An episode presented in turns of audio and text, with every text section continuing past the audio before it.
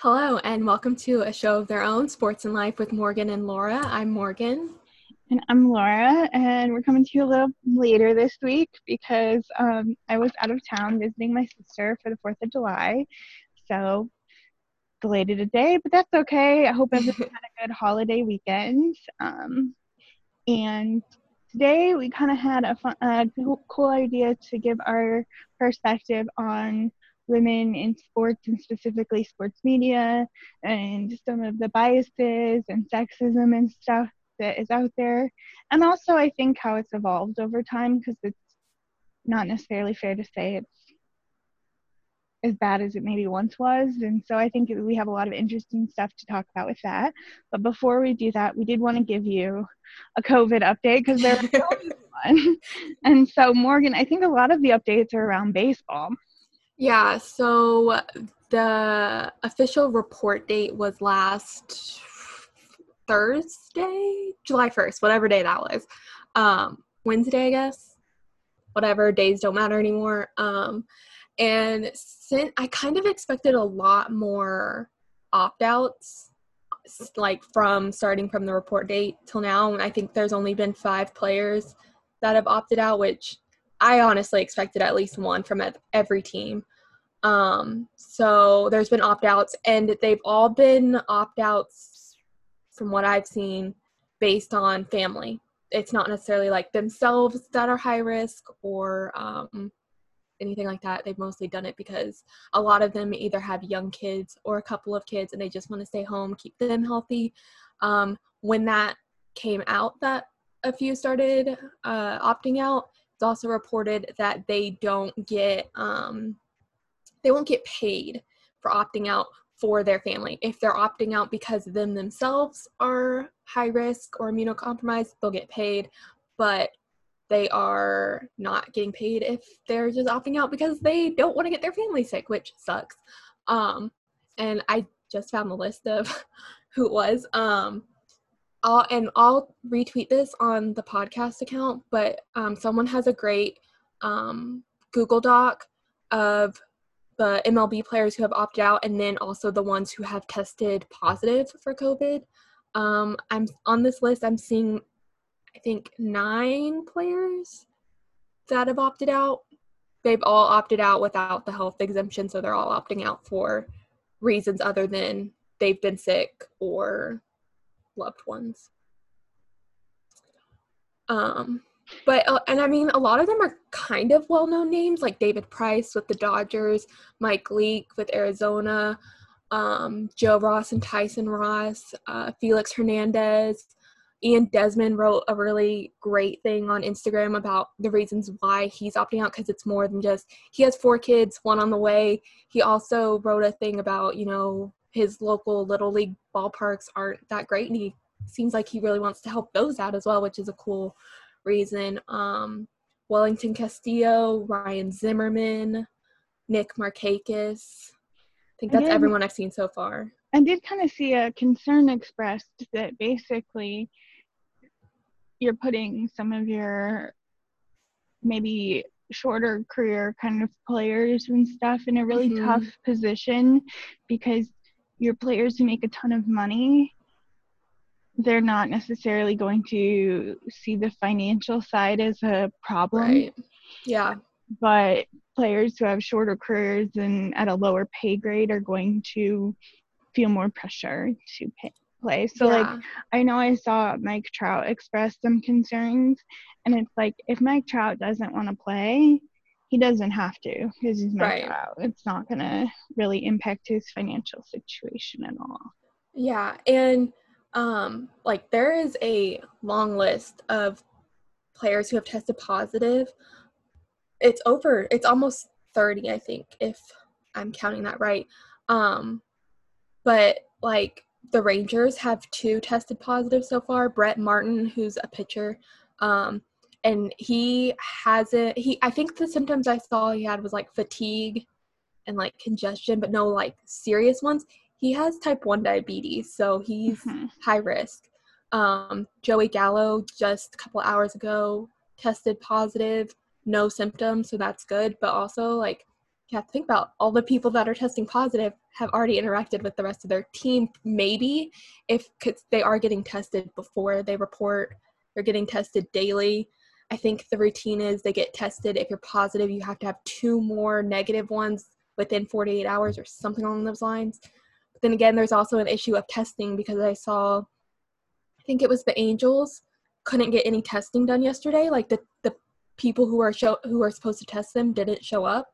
So they tested themselves and sent it to the lab themselves, but then getting the results back has also sounded like it's been an issue. So it's not going smoothly. I also saw that, um, and I, I believe every team is supposed to get like a box of PPE for um, coaches and players and all that. And like the Washington Nationals haven't received it, and that includes like masks and gloves and maybe like sanitizer or something. Um, but I think that was part of the agreement within reporting for camp. So it's not going smoothly, and we're not even a week into it. Um, so some NHL updates. They yes. um, announced more information about rules and specifics. And I, the one thing I do really like is they are pretty serious with the um, rules specifically around quarantining. So they aren't going to get COVID out interacting with the public and then bring it into the bubbles that they're trying to create. And they threaten teams with draft pick loss if their players don't cooperate with the rules and hefty fines on the players and all that. So it seems like they are taking that part very seriously. It does, last we heard, the hub cities are going to be Edmonton and Toronto. Edmonton for the rest, west, Toronto for the east. Um, there's people speculating about a lot of reasons for that. Um, obviously, the availability of ice. So, like, I know Vegas was a suggestion, and a concern with that would be in July in Vegas, keeping the ice cool enough such that it's NHL quality is tougher in Vegas than it is elsewhere. It's tough enough during the year, but in the middle of the summer, it's really tough. Um, but then also the US cases versus Canada and how that's all been going, that could have played a role. There's a lot of things involved in that. I know Vegas was very appealing just because the ability to create a bubble was a lot easier because they had these hotels that they could very easily get the hotel to like rent out to them and then they'd have a bubble that's very well set up for what they're trying to accomplish but that obviously didn't happen. I did want to point out something. Hockey is so like, please like my sport, or we're tough guys all the time. Oh, God. Tyler Kennedy, he used to play like he was never that great. I think he played for the Penguins when they won their Stanley Cup in 2009, but it's not like he's a player whose name you remember was apparently asked because NBA players were upset about with the bubble thing that if their families weren't going to be there, then they couldn't have sex. And so he put it this way. Let me put it this way. I don't think Sidney Crosby is thinking, do I want to have sex or do I want to try and win the Stanley Cup? And you're like, oh my God, please. But thankfully, for my sanity, Hockey Reddit came through with some great content content. And so um, someone commented, um, I mean, they could have sex with whoever's in the same bubble. And then someone had to respond, women's hockey has been doing this for years. And then they responded, someone responded with a link to an article that said, Team USA and Team Canada women's hockey players keep marrying each other. Then we get another comment. I don't like this at all. Call me old fashioned, but Team USA players should marry other Team USA players. and then the piece de resistance, my favorite one. God made Adam and Todd, not Adam and Claude okay, I saw that tweet, and as I was scrolling, I was like, I don't know what this is talking about, but let's just keep scrolling. Oh. But I saw just that part because I think it's in almost all caps or something, and I was like, what is happening? It's hilarious though, because it's like taking that whole like Adam and Steve, whatever, whatever, Yeah. stupid, and also call me old fashioned, but I want to. like, I just love that we're like, no, we're not going to do any homophobic crap. We're just going to take that homophobic crap and turn it into something not homophobic but hilarious. Yeah. And so I appreciated that. But yeah, hockey hockey is so hockey sometimes I'm just like, shut up. Stop talking. but yeah, so they're not sure. I think they want training camp to start soon. Like really soon. We'll see how that goes. Um the one other random thing I wanted to talk about with um, hockey is uh, I do know that there's a decent number of players that have tested positive. They announced nine additional players today. They don't really announce it's on a league level. They don't announce team by team. And um, I do know that Tampa at one point had a really tough time. They had to close their like optional training down. And um, it does seem like the the teams that have had struggles because I hear at one point the Coyotes had trouble for like at least recently because in the beginning the first teams that ever had trouble with it were the Senators and the Avalanche and that was like way back in March. But recently the, a lot of the teams that are having trouble kind of coincide with the states that are having trouble. So um but it was interesting. I thought that was fascinating in the beginning. Um the Senators last game before the break in the season was in LA at the Staples Center. And where they their locker room was the same locker room that the Knicks had had the night mm-hmm. prior. And the Knicks like had half the team test positive. And so it seems like that's where they got it from. And so it was kind of showing just how transmittable it was. So, Yeah. Interesting little stuff. So that's your covid update. Anything else you want to add morgan? Um, I it just surprises me that MLB is starting their camp before NHL Mm. because to me it would make sense for NHL to want to start sooner because they've already started their season and it got interrupted. Whereas MLB didn't even start and there's no way they're going to get started. Like it still baffles me that it's like oh in a couple weeks we'll be playing real baseball. I'm like no you won't. It we're not going to get to that point. It, it is a very different kind of thing so that because the nhl has like a real phased approach. Yeah. So they had at one point like you had to practice alone kind of what you heard the uh, uh, nba was doing. And then they went to six players and one coach and now they went to like 12 a bit ago and they might have even increased since then And it's basically like they have all these phases laid out and they have to agree to go to each subsequent Yeah. phase and so i think the next phase is like a two week training camp hmm and I think the reason they're maybe not as in a hurry is because it's going to be so short.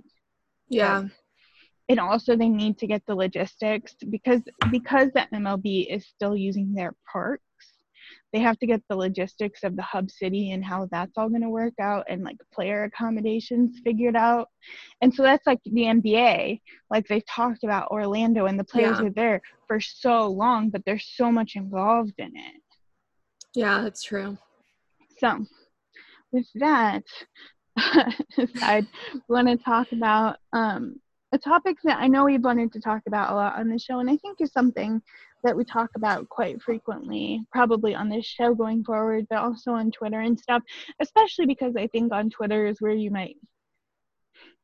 It, I think you experience it a lot of places, but you see it very Yeah. apparent on Twitter, and that is just um, some sexism and just the experience of females as sports fans, as sports reporters, or even as athletes. Obviously, I'm not an athlete myself, but I think you can kind of see some of this stuff.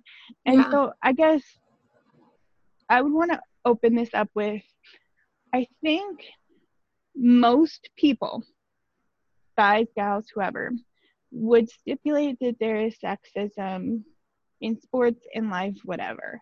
I think where I find the problem, and I think you kind of see this with racism too and stuff, you get people who will stipulate that there is racism, but they see racism as like blackface or the N word. And they see people as sexism as like, go to the kitchen and make me a sandwich. They don't see the subtle ways of sexism. And I think that that tends to be, obviously, in a racism context, non black people saying that, or whatever race you're talking about, I guess, specifically in that case. And with sexism, it tends to be men speaking about the experience of women because it's hard for them because they're not on the other side of it. And sometimes they're accidentally doing it. Because i think so, some sexism isn't uh, intentional. Some right. is and it's very insidious and not trying to be like out there in it. But and so i just think that that's an interesting launching point in the sense that i don't think we need to establish that sexism occurs I think it's about educating of the level of like there's yeah. all of this stuff that you don't realize is occurring. Yeah, and in Fe- what's it February this year I like it I know it's July but that means really nothing. um I think it was February that I wrote on my blog about inclusivity and women in sports and you helped me write a lot of it. Um and it it talked beyond just women in sports but inclusivity in general but I think it's also like when I was a kid watching sports, men's sports, I mean, you didn't really see women in sports other than like the cheerleaders or occasionally like sideline reporters. But um so now I I almost feel like every baseball specifically you see a lot of the dugout reporters are females or at least that's what it, it seems like, which is really exciting to see, but um it, if you look in press boxes, there's really still not that many. Like it's still a lot of men, and um, so it, it's also interesting to kind of, for me at least, to kind of see broadcast versus print as far as mm-hmm. um, sports journalism goes, because I, I've noticed a lot that there are a lot more women doing sports journalism on broadcast. Um, but also I don't necessarily know if that means that like they're just not getting hired to write. You know what I mean? And I will say, like, I think it's kind of going off of that. Something you'll see in broadcast a lot that really has always bothered me is the idea that women haven't played whatever, fill in the blank mm-hmm. sport. And the thing that's frustrating about that is I think the best example is softball Mm-hmm. There is literally no dude who has played professional softball because it doesn't exist for men. And right. yet, no one bats an eye when they want to be a coach, when they call games and stuff like that. And if you were to say anything, they would say baseball. And it's like, yeah, but doesn't that go both ways then? Right. And, it, and so things like that, it's very frustrating. And I will also say, I think that they haven't hashtag played the game is a frustrating commentary because being a reporter, be mm-hmm. it print or like a play by play or anything like that, is partially knowledge of the game. And there is certainly an element of like in hockey, it's there's an interesting perspective hockey players can provide.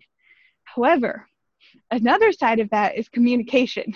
Mm-hmm. And should be no surprise that some professional athletes aren't good at it because they weren't yeah. trained to be good at it. Right. And so now, granted, there are some who are really great at it, and those are probably like your first choice of people, people who have played, be it male or females, and also are really great communicators.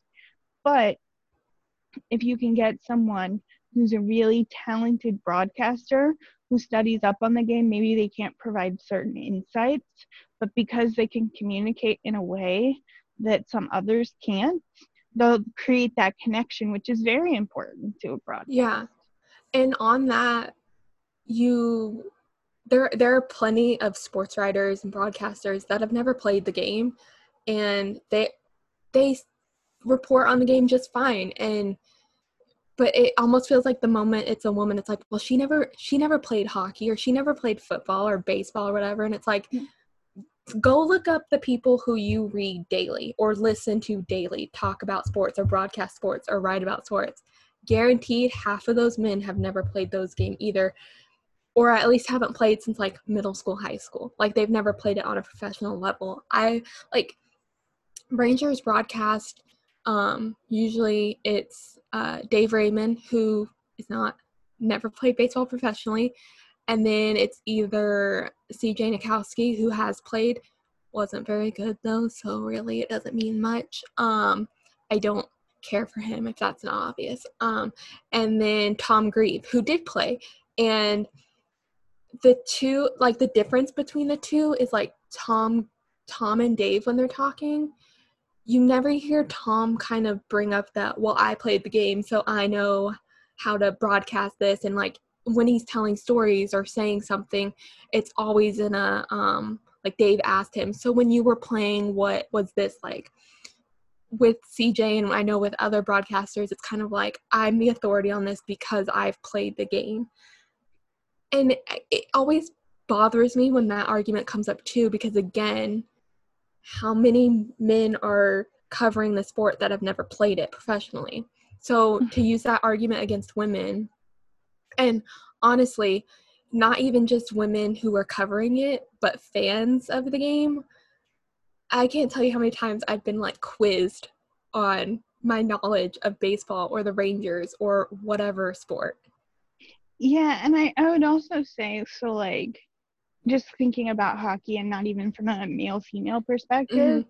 but just like debunking the uh, the the idea in general. So like I think Brian Boucher is a great example of he was an NHL goalie and that results in some really interesting commentary because he's a good communicator and they engage him and say okay so what's the goalie thinking there or mm-hmm. he'll tell you you'll you'll see a save and it will look like, oh, he had no choice. You're like, he had no sh- chance at this. And I'll be like, no, actually, he wasn't positionally sound. So it looks like he had no chance with that. It was because he wasn't in the right position.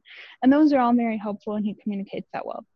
Conversely, there are players, and it, it tends to be the ones who are fresh, retired, and stuff like that, who just are hard to listen to sometimes. Like mm-hmm. Patrick Sharp used to be that way, like when he first started he was just very kind of stammering around and it didn't it wasn't strong but then he's gotten better and improved at it so mm-hmm. i would say he isn't that anymore but there certainly are some of the newer ones where you're like eh, not really you're not giving me anything but then yeah.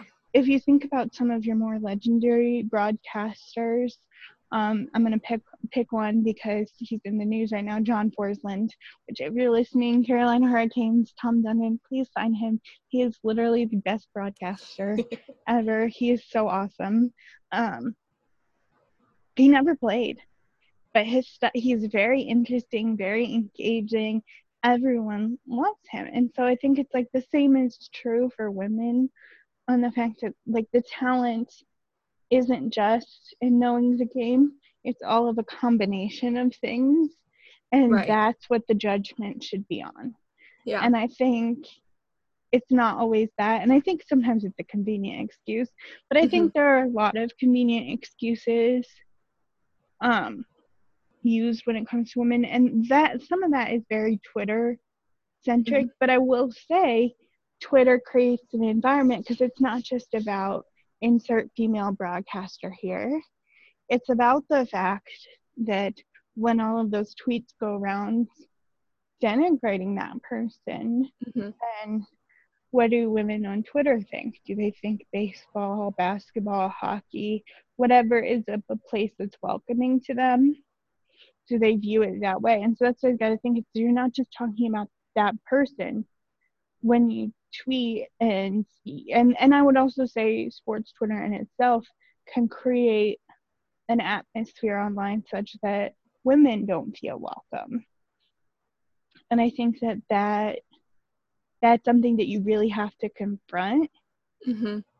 if you want that inclusivity because there's only so much that like generic campaigns can do and that's yeah. why I think it's so important when we talked about the hurricanes example or other examples when they do the different pride or whatever kinds of themes that it's not just they say they're being inclusive or they say they support inclusivity but when someone comes at them with something that isn't they go after it or like um, using an example from my experience uh, there's this penguins player his name is zach trotman he's kind of a fringe nhler spent some time in the minors, spent some time in the NHL.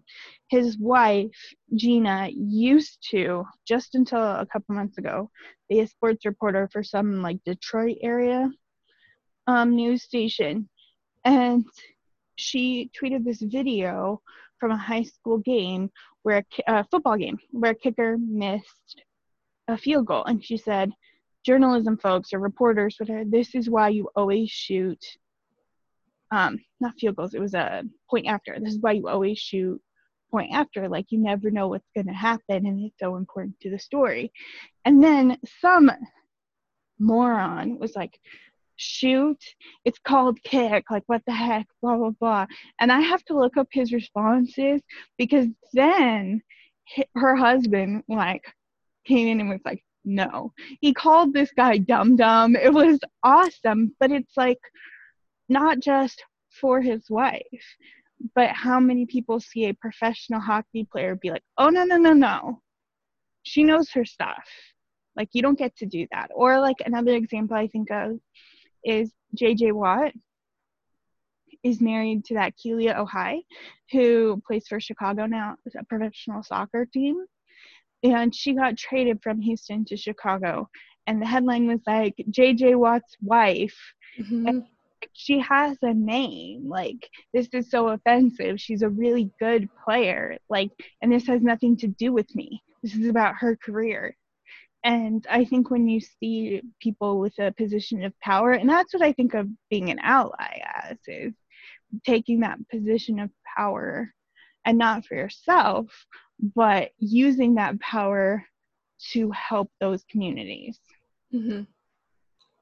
And they're speaking of like the having like the nights, but like going beyond just that one game and that one day to be an ally of sorts. Um, one thing that always has like bothered me is that you see it more with like minor league teams rather than like a promotional day and like MLB teams. Um, they'll have like ladies' night or some kind of quote unquote theme night for women but it's never like I'm sure that they kind of mean well when they do it, but that in of itself is never done right. It's always like a couple years ago, and I don't know if it was the Rangers minor league or if it was just a minor league team that it got uh, picked up, but they were doing like manis and petties at the ballpark and they always have like a wine night and a wine glass and everything's always pink and it's like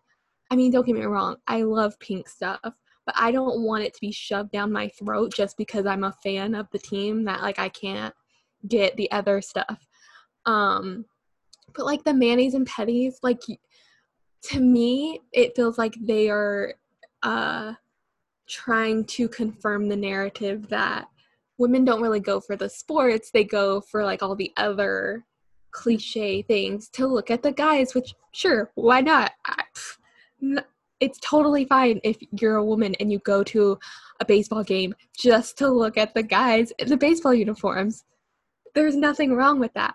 But when it's like thrown at you that like that's the only reason you could possibly like sports that's not going to make me want to come back. If like you think the only reason I'm going to come to a ballpark is to get manis and petties and drink wine, first of all, I don't understand how that's supposed to help your audience and gain fans if that's all you think of women fans as.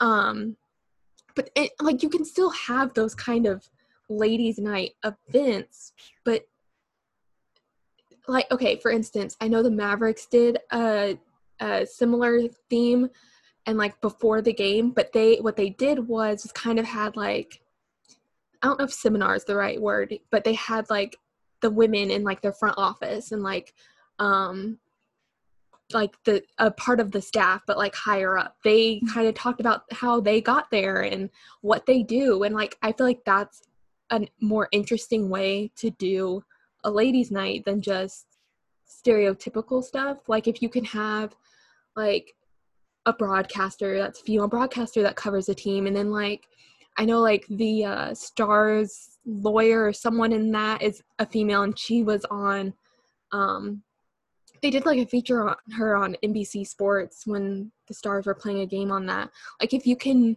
kind of turn it in a way to like inspire women to be a part of sports beyond just a fan base, like that's way more helpful beyond just that one day rather than a pink Rangers shirt you're going to give me. and uh, yeah and that's the thing i think is, is such an important thing about like stereotypes and stuff like that to combat stereotypes you don't have to not be the stereotype Mhm. because then you're just ceding that power to them and so i always think of that and you always hear that talk about when it's like stay at home moms it's like of course you can do that like feminists like we want we want everyone to have that choice eh, but we want it to be a choice Right. and that's the thing with like sports fans. And something that I thought would be kind of cool is why not have, because you know, in Arena, they do all of the like in commercial breaks and stuff, they do the different packages and stuff that they show on the screen. Why wouldn't it be cool to have different players share story of like important females in their lives? Because for Mhm. instance, my alma mater Creighton, we had two people play for us uh, from the same family in Iowa, and one of them is still in the NBA, the Korver family. And their mom, famously in high school, when it was three on three women's basketball, got 70 points in a Oh game. my gosh. And they talk about it all the time and like how cool sh- that is, and how like she's kind of their inspiration to play basketball. Well, if you have that, doesn't that mean more than some kind of special on margaritas or whatever? yeah. like and so I think there are very interesting things. I do have to say I found the article about that Zach Trotman and I have to read you this exchange because Okay. he deserves props. So her original tweet was sports photogs. This is why we always shoot field goals. You never know. And then this guy tweeted, so this is just like a, a transcript of what he said. Um, the user tweeted, This is why women should stay out of football and stay in the kitchen. Shoot field goals. What the blank does that even mean? Jenna Trotman or Gina Trotman. And then, of course, her husband stepped in. Everything shooting is referring to filming, dum dum. She, hashtag, she shoots 40 yarders. um, the person apparently responded something to the extent of stick to hockey. And then his ending thing, which is like, love you. I won't stick to hockey if you insult my wife and other women who know sports. Hashtag basement dweller, hashtag it's 2017. Yes, I love Mhm. that. As soon as like you said that in his reply, I was like, wow, this idiot really didn't understand that she was talking about pointing the camera at the field goal to take the picture. it's hilarious. And now the guy no longer has a Twitter, so.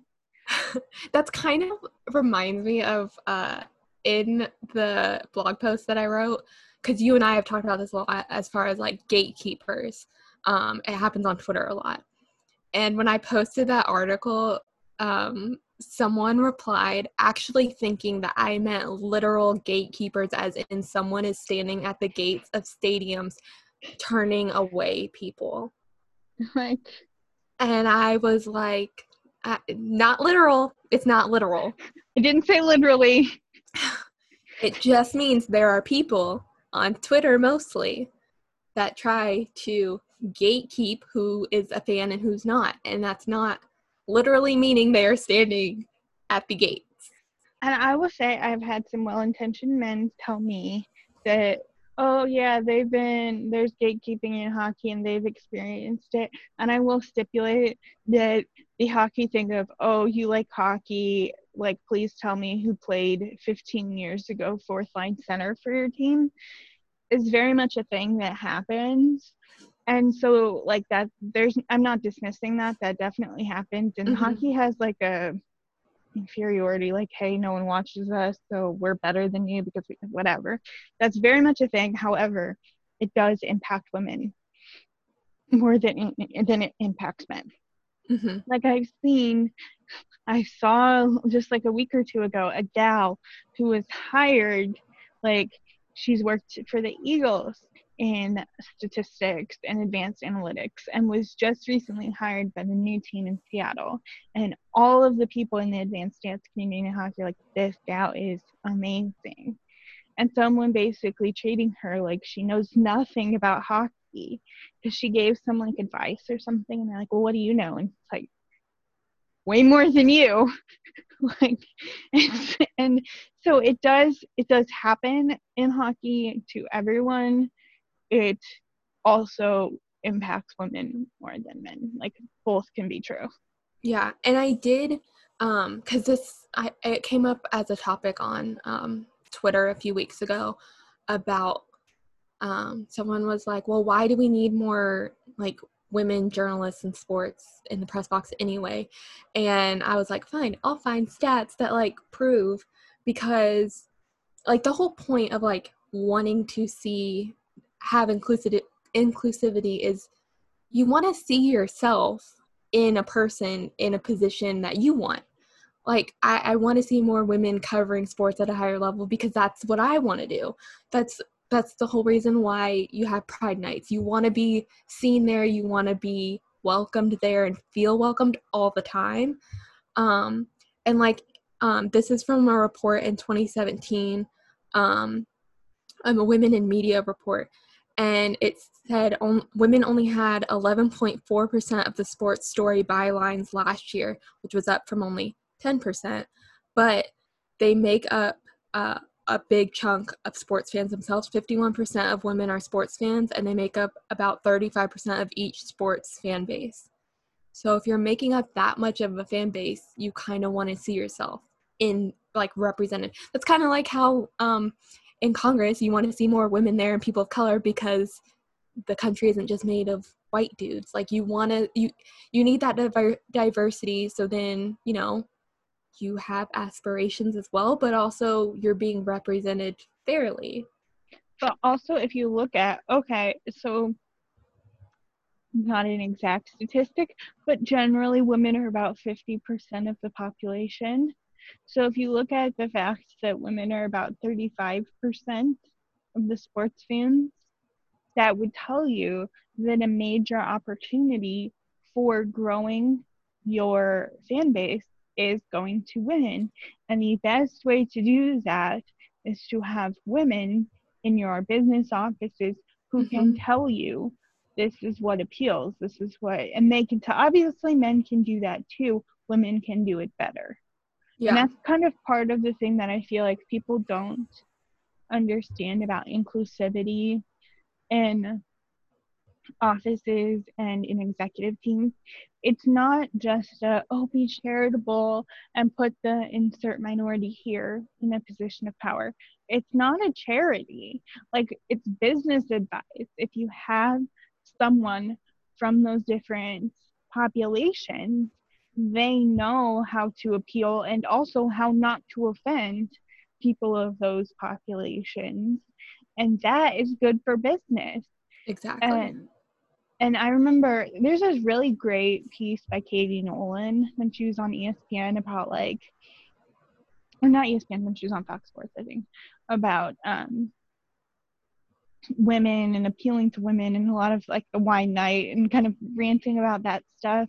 And she talked about that, about how like stop trying to coddle men who already are such a big part of your fan base if you want to grow these are who you have to get you have to get women yeah. because there's a certain amount of men who no matter what you do are never going to like sports because they just don't like sports and that's okay because to each their own but there's so many women just looking at it who probably could either like sports or do like sports but could be more passionate hmm about your sport if you do some stuff Yeah, and I think like baseball has that issue a lot of trying to get younger fans. They don't know how to do it. Like they they've tried so hard and every change they make it it's just dumb because they're not listening to the younger athletes or the younger managers or even the younger fans who will actually tell you, hey, maybe if you do this thing, you'll get more fans here because they're so worried about losing older fans that they already have. Mm-hmm. And I think it just is so important for baseball. I just have to rant about this. Go for I was it. talking to my mom today about this. Stop with the like mound visit obsession and things like that because I get pace of play is a thing. Mound visits aren't going to help your pace of play problem, like not even remotely. The thing that will help, not even with pace of play, but just having fans, is like kind of taking a page from the NBA and like the NBA basically lets like if I wanted to, I don't really watch the NBA, but if I wanted to, I could make gifs of the NBA. Yeah. And it could be retweeted a million times and the N- NBA isn't going to copyright strike me because they're not going to copyright strike me because they don't have to pay me and I just gave them free advertising and right. created this buzz and build.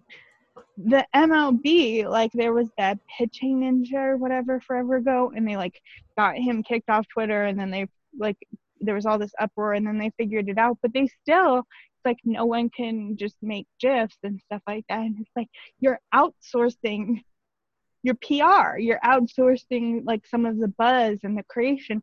And a lot of times influencers and stuff charge for that. And you're just getting it for free and you're saying, no, we don't want it.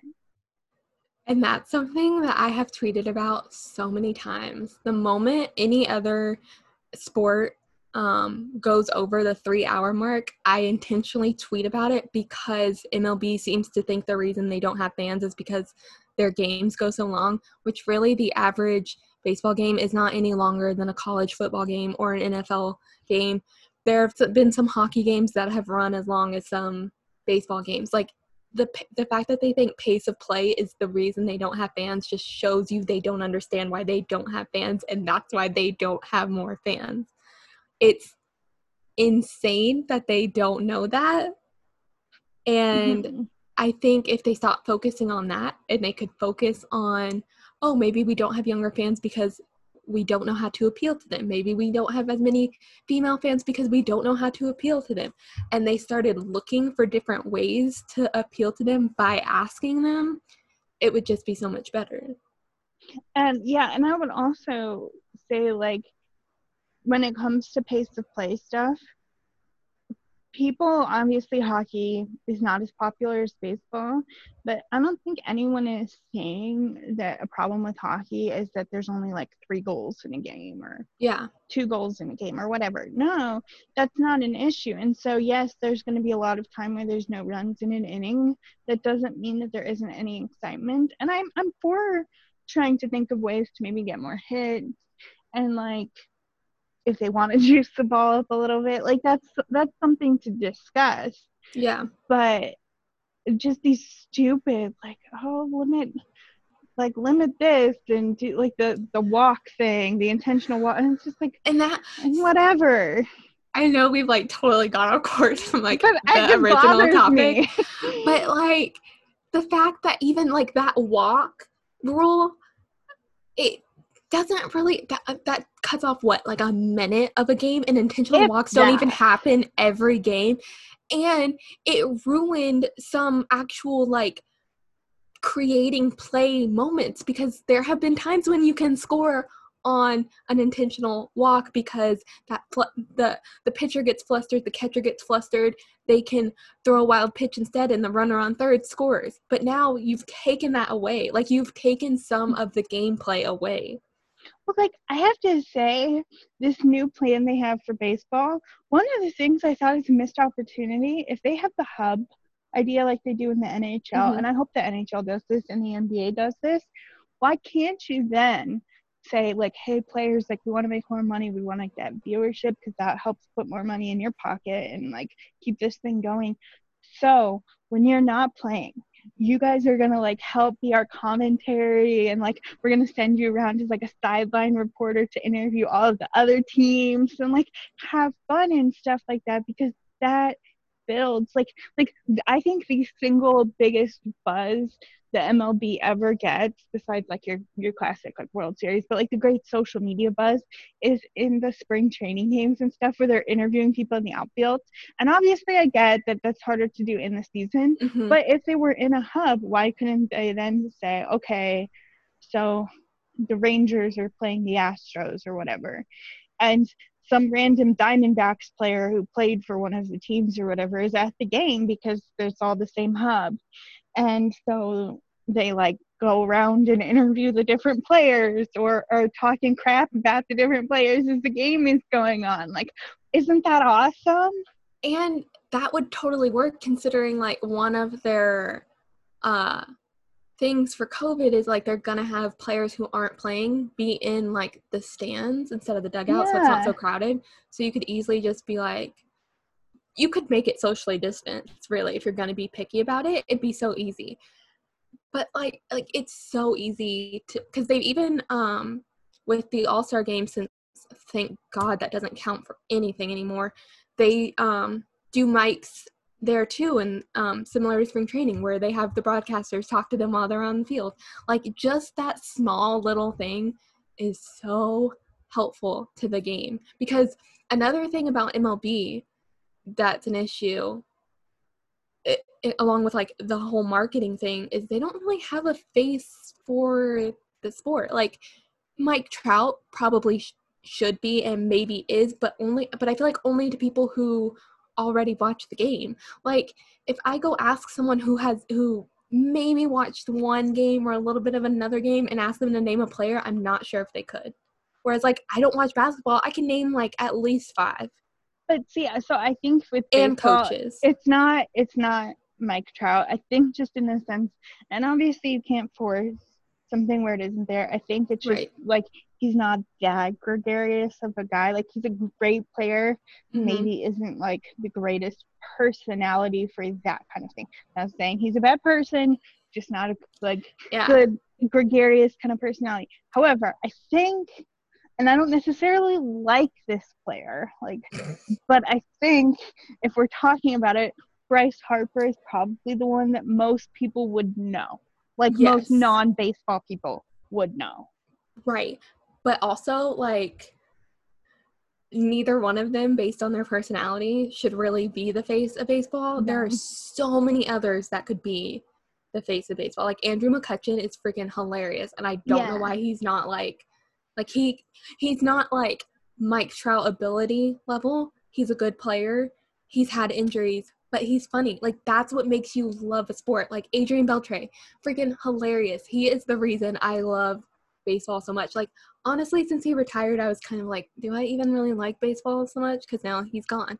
But if they just find like Anthony Rizzo, Kris Bryant, like the two of them together could be the face of baseball if baseball cared enough to have those people i would even say things like um so Kris bryant and um bryce harper are pretty good friends and their wives yeah. are pretty good friends and stuff and the only time that baseball did anything with that and i'm not saying this is wrong like glad baseball did this was with the uh, the Vegas shootings because they're both from Vegas. They did like a PSA together and raised money and stuff. But it's like, okay, why don't you exploit that? Why don't you have all kinds of content and them like razzing each other, like like all kinds of like find those storylines and hire people who will find those storylines and exploit the crap out of them because it's great. Well, and another thing is Joey Gallo and Bryce Harper and Kris Bryant were all on the same little league team. Yeah. Like and those are three superstars you could easily just have fun with in your marketing. And so sorry, we went way off the rails. I know. we have so much to talk about, but it is kind of but also that's there's a great position for women to have in like baseball front office with the teams and stuff like that because obviously this is a stereotype not all women like this but a huge audience like women are a huge audience of things like the real housewives shows and things like that. And it's because women under like guys can make whatever sexist comments they want about that but narrative women are really into that like narrative spinning and like having a whole storyline thing. And so i think that could be potentially a really great place for a woman in baseball it's like coordinating that and really being a part of growing the game. Because if you ask women how do we grow the game? you're going to get a different answer than if you ask a retired hall of famer how to grow the game. And it's like we don't exactly. need their input on how to grow the game because their kind of people already watch the game. Ding ding ding. And it's like it's not and it's not anything bad. It's not like we're saying oh we don't want those people to watch but right. we want to oh, like have more people. And that's i think a lot of what perhaps they don't understand about the sexism aspect too is it's like we want it, it's the hockey is for everyone idea. And debate that. I have my opinions about that statement and how true or untrue it currently is. But the idea being it's like we want as many people as possible because more fans is, is what we're after. We're not yeah. just after more male fans. We're not just after more fans who played hockey growing up. We're not after more canadian fans. We're just after more fans. Yeah, because especially like the groups you just named, most likely already watch. So you don't really have to keep appealing to the same audience if you already have that audience and they're most likely not going anywhere. Exactly. And so I think but so I just I think getting back to some of the female experience and stuff like that, some of what I think is frustrating is they're like for us who are fans and all of that the question when I say things like, oh, well, we should do this and this and this because I think that could help bring more women in, or this is how you could be more welcoming. Well, if hockey's so sexist, why are you a fan? If this, that, and the other. And it's like, okay, so do you not have any women? Is that what you're saying if you don't like one thing? And so then I'm like, I'm going to turn that back around for you. If you don't like the offsides rule, why are you a fan of hockey? And it's like you can like something right. as a general idea and dislike how some things are done. That's a, a thing you can do. And so I'm not saying I don't like the game of hockey. I'm saying that some of the ways in which Twitter is for hockey fans, especially women. And I'm saying some of the realities for women and minorities in hockey isn't ideal. Yeah. And I want that to change because I do like the sport and I think you have a similar feeling about baseball. Yeah, I mean and like the same thing, why wouldn't you want it to improve and get better? Like yeah, it not everything is perfect, that's obvious. So I can enjoy baseball, but also know that it needs improvement on its fan base and how it covers it and how it appeals to try and get new fans, especially females. So here's the new thing, ladies. Mm, Champion. If you ever get tweeted the like when you complain about something, well then why are you a fan? You need to go to that person's account and find the most recent complaint they had about the sport and respond to that tweet with a nice little link to that and say, well then why are you a fan too? Because everyone has complaints with things they like. Oh, for sure. Even if it's just like the one game you had a complaint about, it, it's just what's going to happen. Well, and like, so this year in baseball with the um, different season and stuff, they're doing the universal DH. Mm-hmm. Now, of course, not everyone likes the universal DH don't like the universal DH, I'm not going to suggest that you don't like baseball. Just stop watching baseball. Yeah, I've had, that's dumb. I've had plenty complaints about baseball, about the Rangers. I still love them. They're still my favorite team. You guys can't see it, but Laura can, and I have a bunch of bobbleheads and like basically a whole wall behind me of Ranger stuff. I'm gonna still support them even if I don't like every single aspect they do because maybe they'll eventually change that. Yeah, and it's like, okay, if they change that thing that I don't like, I would like them more. Mm-hmm. I would mm-hmm. be even more passionate. And so, yeah, I think I think that's just that's a pet peeve that I've had for a while mm-hmm. that I just wanted to, to throw out there. but yeah, I, I there are so many layers to the sexism in like following sports. And I think you see that too with like following female sports, like following women's soccer and stuff like that. The fact that you have to justify all these the women's soccer one never ceases to be the most annoying thing to me because equal pay question. I think the argument gets way overblown. I don't know of a woman out there who is suggesting that WNBA players should make what NBA players make. Because we all understand that currently, with how the league is set up, that the WNBA would cease to be a viable business. We all understand that. Mm-hmm. However, not just from a talent level, but from an interest level, from a viewership level, from literally every level, women's soccer is superior to men's soccer. Mm-hmm. So there is no reason why women don't make at least as much, if not more, than men. Specifically, US, obviously, I'm talking about this. But the men's soccer team is literally Christian Pulisic and a bunch of guys who would get laughed at if they tried for any other program. Like my sister was talking about someone she knew who like had a boyfriend who played MLS or plays MLS and he's not he's one of the lower earners, but he makes less than she does and she is a resident physician, which resident physicians don't make that much money I mean, they're not poor, but they're not right in it. And so it's like Major League Soccer is not exactly like an elite thing. And if you look at who makes up Team USA from the men, it's mostly MLS players. And so it's just all of that to say it just really bothers me when people like when women constantly when women's soccer specifically constantly has to prove why they deserve as much as the men when they've already proven that they deserve more. Yeah.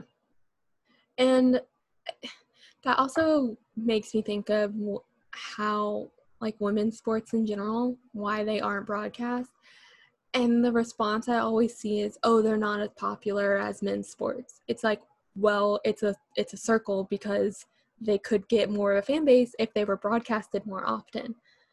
And there are so many times where I have seen there is a women's sports team playing, and instead of ESPN airing their games, they're airing a NBA game from 20 years ago. Mm-hmm. Like it's just such a wasted opportunity because it would be much easier to grow their fan base if they were broadcasted because then you're more people are obviously seeing it on TV and then you'll get a lot of the people who be like, "Well, I I wouldn't watch it anyway." But there are more people that probably would. And then they tell other people and then you start watching continuous games. That's how any fan base grows. Is there has to be the broadcast or at least something on Twitter about them, easy access to be able to watch them. The only reason you're a fan of whatever sports team is closest to you is because they are literally broadcasted every day. I would could maybe potentially be a Seattle Mariners fan had I seen every single of their games broadcasted. I would also uh like to add so kind of connecting my whole thing about women's soccer pay I have also seen people say, oh, tennis, they don't do, like, women don't deserve the same payout as men because they play three sets to men's five, best of three versus best of five. Like, okay, whoa, whoa, whoa, whoa. We're saying that women's soccer doesn't deserve as much as men because allegedly men's soccer has more viewership, which isn't true but it, it, the fact that women's soccer is better, is more competitive, is all of that, that our women's soccer team is better, has no impact on what they should make. However, when it comes to tennis, the fact that they play more means they should make more. So, like, explain that. Like, how does that make sense? Because we're saying two different things. We're saying that one, the play and the quality of play and all of that matters. And then we're saying in the other one, well, okay, because that would mean that you make more, screw that, it doesn't matter. Almost like those arguments you're saying don't even matter. and so yeah, that's just a rant I had. This is like we're not even going to need to do a rant because but yeah, it's. Are there any other things you wanted to talk about? I feel like I'm just like kind of taking this random spots. No, it's fine because my brain is like scrambled half the time. But I don't know. I just like. I think a lot of what I notice, at least right now, mostly, it's just the lack of um, females getting the opportunity to report on sports in general still like it's improved but it could be better i've still seen a lot of press boxes where there's maybe three women compared to like 10 men covering the sport i and one thing i, I look at is like the athletic since they they have like a lot of the top journalists covering there's still not very many women on their payroll and I think maybe I'm hyper aware of that because I've covered sports and I've been like the only female in a press box before. And it, it's just weird because it, it you definitely can tell the favoritism. Like I okay, I covered my college's softball team and there was a time where I went and uh, was interviewing players and then two other um, guys that were in the sports department for the newspaper were also doing interviews. And not to get in like specifics but just in that five minutes and it was the three of us i could tell you can tell the favoritism between the the male writers get more um and it was probably maybe because the communications um person for the team was also a male the just the camaraderie between them, I felt like an outsider and I was talking to I, w- I was with a female team. Like I in that sense you feel like you should be the one to get be, feel comfortable and be like, okay, I get to talk to a female coach and female athletes and this is so exciting. And I get to cover a female team like that they're good, but like softball in a smallish college doesn't get as much coverage, but it's still the college newspaper. It's fun. And still being in that environment, you still see like, oh, the men reporters are getting like the favoritism, and the female reporter isn't even like, because there have also been times when I'll I'll get there. I got there, and um, one of the other reporters that I worked with, he was there, and the communications guy would have full on conversations with him, and it was if I showed up, nothing I so will, it's just like the micro things. I will say, I think because the athletic has like all of those sub things, mm-hmm. they're very different. Like I really have been encouraged with hockey and how they've charted it out. So they have there's a lot of prominent reporters for teams are women. So mm-hmm. um one of my favorites, Alison Lukan. She covers the Columbus Blue Jackets and is also responsible for coordinating some of the, like the big analytics conference that for hockey analytics people this year. Um, Hailey Salvian covers Ottawa, and then of course our favorite Sara Civian covers the Carolina Hurricanes. And the thing that I really like about the Athletic, and that I hope that as they do get better at investing in women across sports and across their platform, something that I appreciate about them is they do seem a little less bent on the whole you have to have played the game and more invested in how you write and the research, the the detail with which you'll go because there's some really interesting deep articles and yeah. you see that with like that Katie Strang covering um, the USA gymnastics and that Larry Nassar stuff and just all of the stuff that Katie Strang covers and all of that kind of stuff. And so I think I hope they go more in that direction. Mm-hmm. But the athletic I think is one where I at least see the potential yes. and I see that they are open to that conversation. And yeah. that's I would put as the model of okay, you don't we're not asking for perfection right now, but if you create an environment such that these conversations can be had, what you come out with will be better, whether it's a sport, whether it's a media outlet, whatever, if you create that environment where these discussions can take place and you can receive this feedback and really take it in, that will create a better environment. And I will say, um, their managing editor for their MLB section is a female, Emma Span. And that, like, having someone top managing editor be a female is very encouraging. I think it's more, I think probably because I look at like the Dallas writers and I think they only have one female, I think. Which again, they're still a small company. I think like in their Dallas section, they might have like writers total. I could be wrong. It might be more by now, but so they they definitely seem more encouraging as far as that goes, especially since they're only a sports journalism site and not like a full newspaper where you would notice more of the uh, lack of equality as far as like female reporters and male reporters. Yeah, and that's what's like I think they have such an opportunity and they also seem like a place where that conversation could be had. And so that's I yeah. think the takeaway here is like it's not a light switch where you flip and be perfect. Right. Just being open to the conversation, just listening, that's the start. Yeah, that's for sure. where we need to like at least begin. So, anything else you want to go to rant and rave? I think rant and rave, but I have to think of my rant. um, let me think of my rant. Do you want to start with rave? No, we have to do ra- uh, rant. Yeah. We've done so much ranting. like, what is there left to rant about? Um, I guess uh, I can start. Let me think.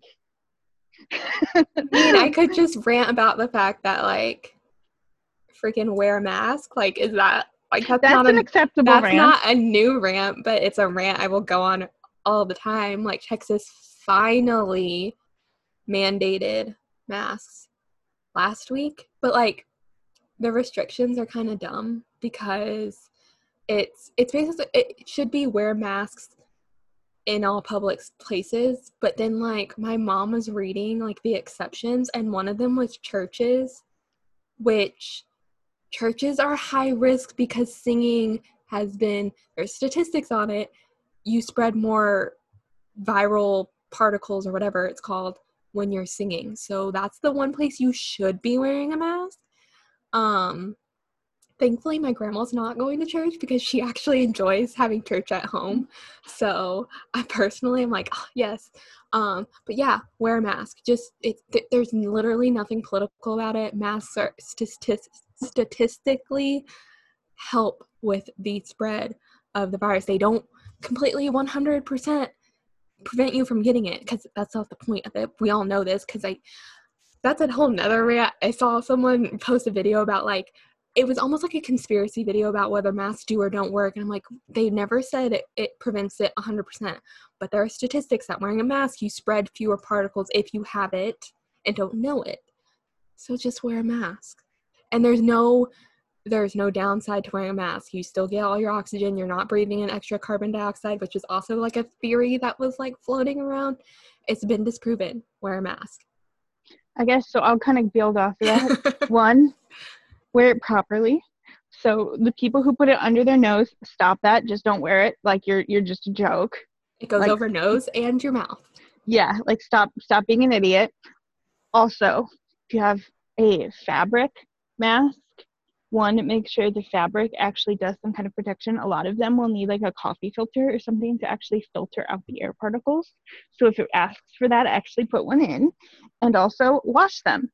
If you oh never God, wash i needed that reminder so bad. Like i don't really leave my house anyway. Like maybe once every other week i use that mask but still wash it every time. But then yeah also like people using t-shirts and stuff like that. Okay well then you have to do a lot of layers because think of how breathable t-shirts are. Yeah. That's particles that can get through. Also second part of my rant. This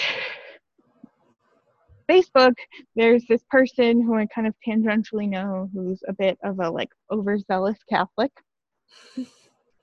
and she reposted this thing that was like 21 doctors agree um, receiving communion on your tongue uh, it, uh, it has less of a chance of spreading COVID than receiving it on your hands. And I was talking to my sister about that, and she's like, there are thousands and thousands and thousands of doctors. 21 of them 21 Probably. is nothing. T- Well, 21 doctors probably believe that vaccines cause autisms. Autism. That doesn't mean they do. Right. Like, come on. And and it's it's kind of like kind of goes into and I've heard Steve Dangle rant about this when it comes to Leafs fans because people are always like Leafs fans are the worst. They're so mean. They blah blah blah. And it's like, okay, Leafs in the hockey world have the biggest fan base. Every fan base has a small percentage of jackasses. Yep. When your fan base is bigger, the number, because the small percentage is of a larger number of people, is bigger. Like that's how numbers work. So it's like, of course, there are doctors who say stupid things. That doesn't make it right. And so it's like, just think about it logically. This is st- spread through particles. If you open your mouth, that seems a little less ideal than holding out your hand. Yeah. Yeah. Like Also, I think, like, obvious. Fabric masks, I think they have to be at least two layers. So if you have just Yeah. a one layer mask, that's not gonna help. I think it has to be two layers. I think like Old Navy is selling a pack of masks if anyone needs them. It's like 10 for 25 and they're three layers. So yeah, and that's the thing. It's like I'm not sponsored by Old Navy. I wish I was though. just do research because like the Yeah. bandana thing if you fold the bandana and then do like how they were showing with the um, hair ties and stuff Mhm. that's good if you just like wrap a single layer of a bandana that is so like if you can see through the bandana Yeah. Anywhere you can see through like particles can also get through I think that like at least what I saw on like social media, the test is like if you can blow out a flame through the mask, then the mask isn't working. yeah and that makes sense Yeah. so it's just like just wear them wear them smart That's all we're asking. And also, don't repost stupid shit on social media. Truly. Okay, so rave time. Do you want to go first? Rave. I don't I almost feel like it could be obvious just because I feel like everyone's rave or at least half of everyone's rave would be this, but Hamilton um I forget I I never had seen that musical live obviously, but I just I used to listen to it nonstop on Spotify. I even bought the CD so I could listen to it in my car, like when I was commuting between my house and college. And so then finally getting to see it on Disney Plus was just it was perfect. And I need to watch it again. I've only watched it once, surprisingly. I thought I'd watch it like every day, but I love it. I love it so much. And that's all that's all I can say is because it's my rave and I love it. So my rave is hockey related. so I am not the biggest Philadelphia Flyers fan. I mean, I could think that's pretty obvious given that I like the Penguins. However, Oskar Lindblom, who Mhm. had Ewing sarcoma, which is a pretty, pretty serious form of cancer. Obviously, all cancer is very serious, but this was like has a higher than some other forms of Mhm. cancer mortality rate and all that. He had his last cancer treatment and he got to ring the bell and it was so sweet. And then um they he gave a jersey to all of his like nurses and care team that was signed and it said thanks for everything and all of them were wearing like custom uh sh- jerseys that said like fight with oskar and stuff like that. It was so precious. There's video. It's Oh, the sweetest. Love- he is he's amazing and just everything all That's the a really good rave. and and he was like there's a picture of him hugging his girlfriend who's been with him through everything and of course he has a dog who has an instagram and the dog's instagram posted so excited Oh daddy's done with cancer treatment So And- cute. so just so excited for Oskar. I believe he and his girlfriend, fiance, and their dog are back in Sweden now because even though he is done with cancer treatment, can't exactly go straight from chemo to playing hockey. Yeah.